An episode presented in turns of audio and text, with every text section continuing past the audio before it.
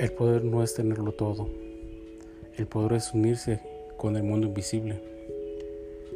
Hacer uno con los espíritus y nosotros uno con ellos. Nuestro corazón es el corazón de ellos, desnudo ante el río de la vida. Quiero unirme a los que nunca se fueron, a los que están entre nosotros, pero no los vemos, a los que son aliento y enano en fuerza, a los que ven entre sus huesos. Existen partículas fosforescentes de otras vidas. Hay un río y es muy grande. Dejen que nos lleven de regreso. Hay que comprender y unirse a todas las cosas que son tierra.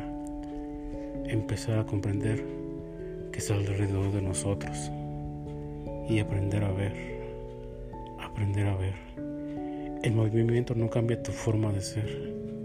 Porque a fin de cuentas, nunca te ha sido.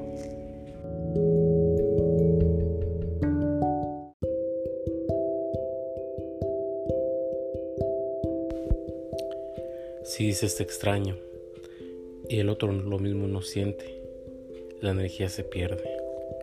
Si das un abrazo muy fuerte y el otro no lo sostiene, la energía totalmente se pierde.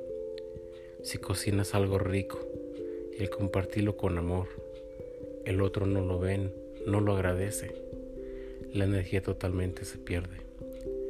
Si quieres expresarte amorosamente, y el otro no te comprende, la energía totalmente se pierde. La energía debe fluir libremente como una espiral ascendente. En tanto si esto no sucede, habrá un derroche energético y lo más evidente será que te sientas triste, cansado, impotente. Si tú pretendes ayudar y el otro ayudarse no quiere, la energía totalmente se pierde. Por lo tanto, procura siempre rodearte de seres con alma pura, seres que te recuerden tu inocencia, que te permitan ser tú mismo, seres que sepan lo que vales y reflejen la luz que siempre eres.